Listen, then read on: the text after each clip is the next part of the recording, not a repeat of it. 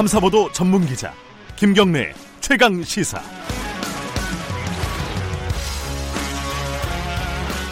네, 김경래 최강 시사 2부 시작하겠습니다. 어, 조국 장관이 최근에 이 검찰 개혁 행보라고 할까요? 어, 여러 가지 일들을 지금 하고 있습니다. 검사와의 대화 어, 이것도 추진하고 있고 그 전에 어, 좀 뭐 감찰을 강화하겠다. 어, 그리고 뭐 직접 수사를 좀 축소하겠다. 이런 방안도 밝힌 바 있고요. 그리고 가장 최근에 또 공보 준칙을 개정하겠다. 이게 이제 사실 아, 가장 논란이 되고 있는 피사실 공포를 공표를 방지하겠다 이런 취지에서 공보 준칙을 개정하겠다 이런 얘기도 지금 나왔습니다. 아, 여러 가지 검찰 개혁의 방향 어, 이분에게 좀 여쭤보겠습니다. 검찰 출신이시죠. 무소속 김경진 의원 스튜디오에 나와 계십니다. 안녕하세요. 안녕하십니까. 김경진입니다. 예. 어, 어젯밤에 조국 후보자의 오촌 조카 네. 아, 조, 조모 씨가 구속이 됐습니다. 네. 어떻게 보세요? 이게 혐의가 좀 어, 소명이 됐다 이렇게 봐야 되는 건가요?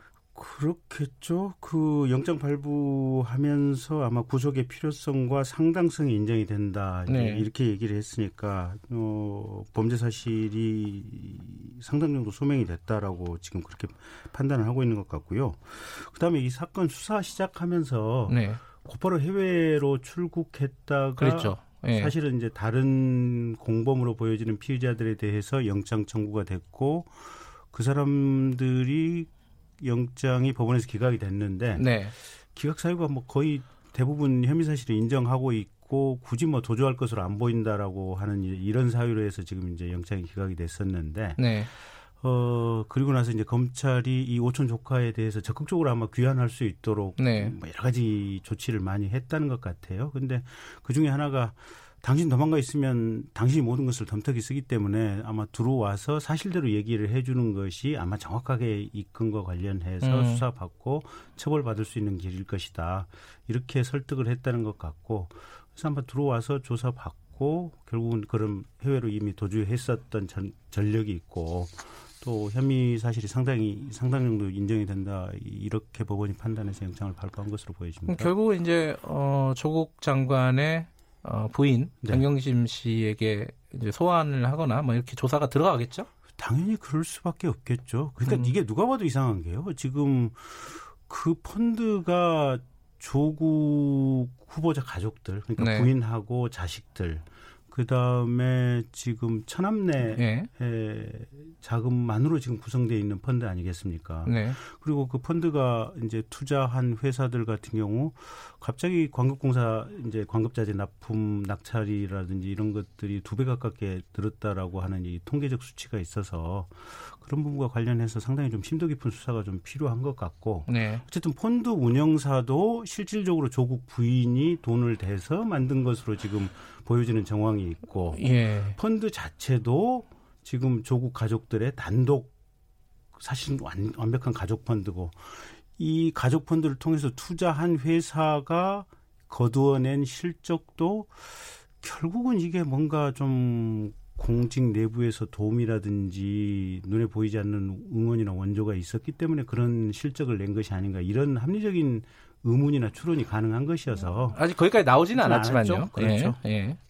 알겠습니다. 이제 지금 이제 어쨌든 조국 어, 장관 이 가족들에 대한 수사가 아, 계속 속도를 내고 있는 상황이었는데 네.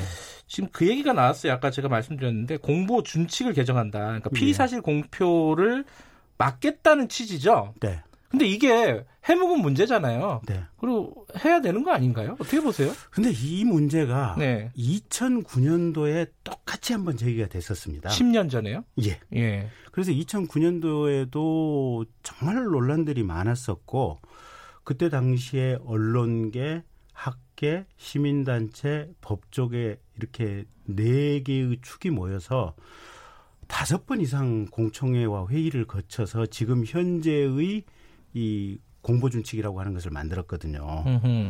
그때도 지금 현재 제기되고 있는 문제라든지 논란들이 그대로 있었음에도 불구하고 이 현재의 어떤 공보 준칙을 만든 것은 그럴 수밖에 없는 불가피한 사유가 있었다라는 점입니다. 어떤 불가피한? 그러니까 가령 네. 음, 지금 이 공보 준칙을 개정하게 되면 네. 무슨 사유가 생기느냐면 가령 이제 조국 후보자 부인이나 네. 아니면 가령 뭐 전 현직 대통령의 배우자가 지금 뭐 검찰의 수사를 받게 되는 상황이 생긴다.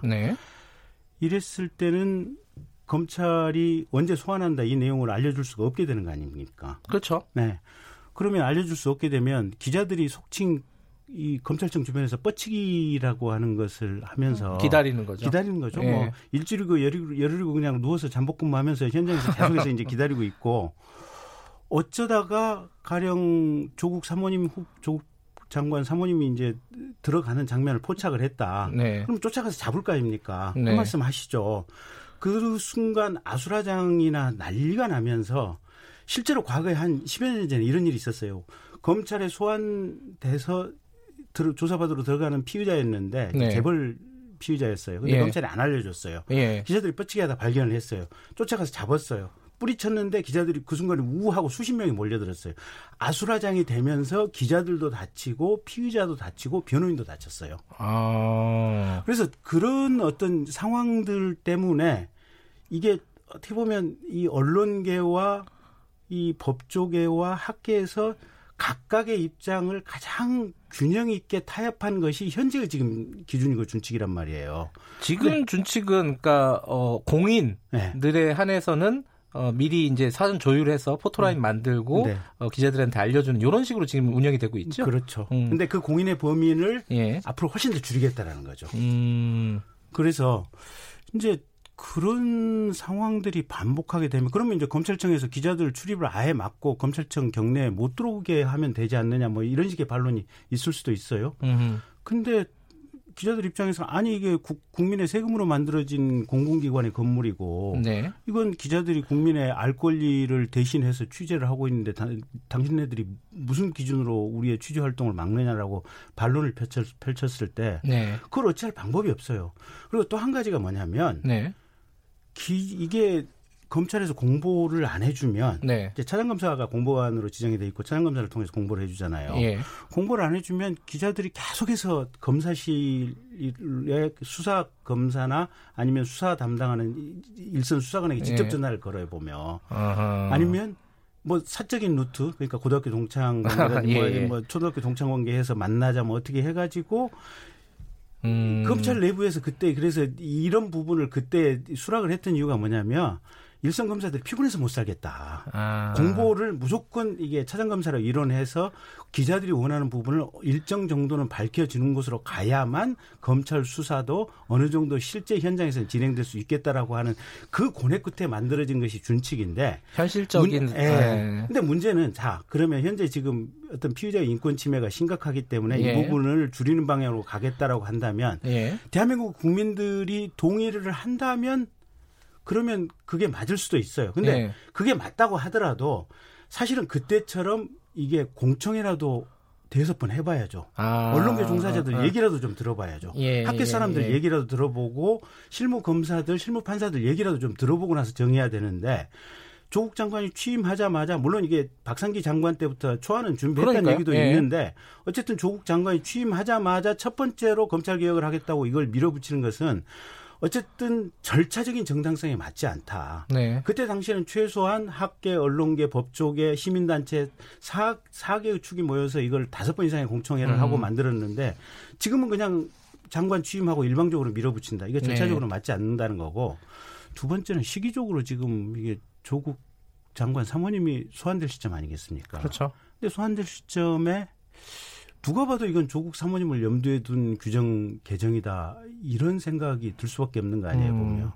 근데 이제 뭐 반론이 있습니다. 이 가장 대표적인 케이스로 많이 이제 얘기하는 게 노무현 전 대통령 관련된 뭐 논두렁식의 네. 뭐 그런 것처럼 이 피의자들과 관련된 아직 확정되지 않은 정보를 검찰에서 어 의도적으로 흘려서 망신 주기 뭐 일종의 수사 기법이라도 할 수 있을 것 같아요. 압박감을 주기도 하고 뭐 자백을 시키는 뭐 그런 방법일 수도 있는 것 같은데 어쨌든 망신주기 이런 게 많이 있었다.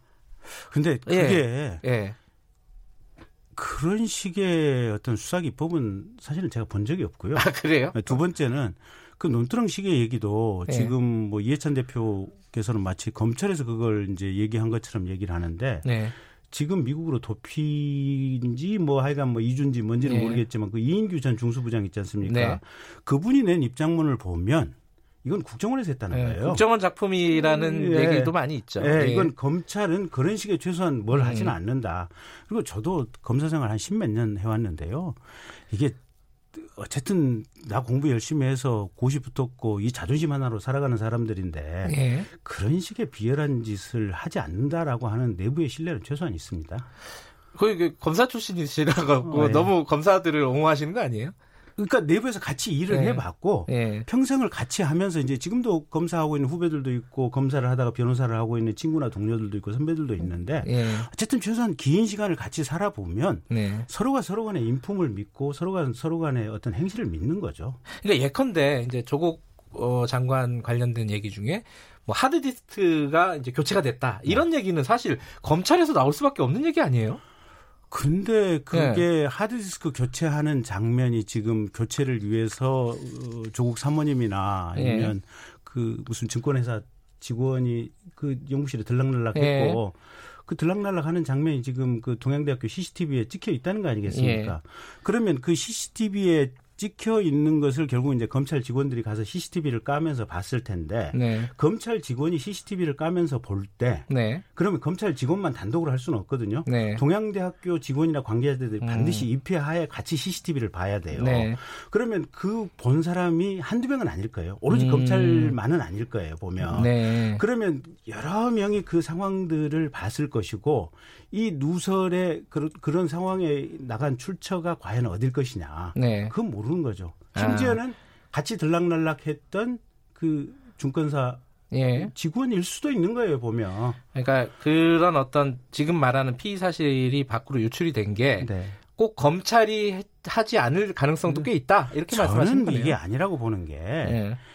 이게 지금 대통령의 뜻에 반하는 수사잖아요, 실질적으로. 뭐 그런 셈이 됐죠. 네. 예. 근데 결국은 이게 인사권이 내년 2월에 인사가 대규모로 있을지 내년 8월에 네. 있을지 정상적으로 보면 내년 8월에 있어야 되지만 네. 어쨌든 아무리 길어봐야 내년 8월이면 대통령이 대대적인 인사권을 행사할 수밖에 없고 네. 그러면 정권 그 자체인 대통령의 뜻에 반하는 수사를 하는 검사들 입장에서는 네. 아, 나 이 수사하고 다음번에 날라갈 가능성이 매우 높구나라는 네. 느낌을 가지고 수사를 할 수밖에 없어서 네. 아무리 검사라고 하지만 부들부들 떨면서 수사를 할 수밖에 없는 이런 상황인 거예요. 음. 아니, 공무원이라고 하는 게 오로지 출세 보직 상승 욕구 이거 하나 때문에 이 어떻게 보면 이 입신양명의 욕구 때문에 검사 생활을 하는 건데 네. 그게 본능적으로 배제되는 이런 수사 배제될 위험성이 큰 수사를 하는데 네. 검사들이라 해서 안, 안 무섭겠어요? 근데 정권의 뜻에 반하는 수사를 하면서 그걸 서슴없이 여기저기 뿌리고 있다. 그 쉽지 않은 얘기입니다. 근데 이제 어 김경진 의원님과 이렇게 얘기를 하다 보니까 음. 이 검사 출신이시기도 하고 네. 어 검찰에 대한 애정이 굉장히 많으시잖아요. 근데 이제 여론은 검찰 개혁, 그러니까 검찰에 대한 불신이 굉장히 높아요. 그건 음. 그건 인정하시잖아요.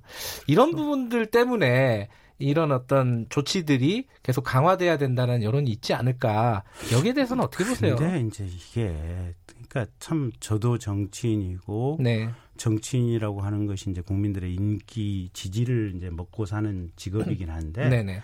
사실은 이번 사태 같은 경우는 이제 뭐 대통령님이 의도를 했든 안 했든 네. 어쨌든 민주당에서 끌고 가는 방향들은 네. 결국은 이게 뭐랄까 검찰이 정상적인 수사를 하고 있는데 예. 마치 무슨 이번 수사가 쿠데타다 음. 아니면 무슨 정권을 무너뜨리기 위해서 하는 수사다 이런 식의 마타도를 하고 있거든요. 그러니까 음. 쉽게 말해서 이거는 지금 정치 권력이 정상적인 업무 집행을 하고 있는 검찰의 힘을 빼고 검찰의 수사를 방해하는 이런 형태로 지금 어떤 정치적인 이 분위기를 몰아 붙이고 있는 이런 상황들이어서 예. 그러니까 다른 상황에 있어서는 예. 대체로 보면 지금 윤석열이라고 하는 워낙 걸출한 예. 모든 정권에 대해서 칼을 댈 수 있는 아주 예. 특출한 검찰총장이 있기 때문에 이런 수사가 가능하다고 보고 있는데 대부분의 경우에는 이제 검찰이 이런 거죠. 보면 이게 검찰총장도 비리비리하고 대통령 인사권의 이 강한 눈초리를 제대로 버텨낼 수 있는 강골 검사들이 그렇게 많지 않아서 예. 대부분은 정권의 눈치를 보는 수사들을 지금까지 해왔던 거죠. 예. 그래서 사실 지금까지의 검찰의 문제점, 경찰의 문제점, 이런 이 권력기관의 문제점은 뭐냐면 현재의 정권, 살아있는 정권이나 권력이 인사권을 무기로 해서 강력하게 장악을 하고 이 사람들의 입맛에 따라서 자기 쪽 사정은 못하게 하고 반대쪽 사정만 이렇게 푸시하는 예. 이런 것들이 본질적인 문제였고 그래서 이게 검찰이 독재 정부 시절에는 독재 정권의 개였다. 뭐 경찰도 마찬가지고 이런 식의 어떤 문제 제기가 제일 정확한 분석인 거죠. 지금은 다르다 이런 이런 취지시네요. 지금은 다른데 예. 근데 민주당이 하고 있는 행태를 보면 큰 틀에서 과거에 했던 거하고 별 대차는 없다. 예. 근데 다만 현재 윤석열이라고 하는 걸출한 검찰총장이 있어서 이걸 온몸으로 버텨내고 이겨내고 수사를 하고 있는 현상이 참 특이한 현상이다. 알겠습니다. 그렇게 보고 있습니다. 짧게 하나 그 일선 검사들하고 조국 장관이 만난다고 했습니다. 네. 잘 될 것 같습니까? 공개적으로 만나지 말고 예. 조용히 조용히 만나라 한 10여 명씩 그냥 예. 밀실에서 서로 저 도시락 미팅을 하든지 아니면 예. 오픈 미팅을 하든지 소수 7, 8명 정도로 해서 흉어물 없이 좀 얘기를 쭉 좀 들어봤으면 좋겠다라는 거고 예. TV 갖다 놓고 기자들 세워놓고 사람들 수십 명 앉혀놓고 공식적인 운동을 할 수밖에 없는 이런 모임이라고 하는 것은 제가 볼 때는 큰 의미는 없다라고 보고 있습니다. 알겠습니다. 아, 여기까지만 듣죠. 고맙습니다. 고맙습니다. 무소속 김경진 의원이었습니다.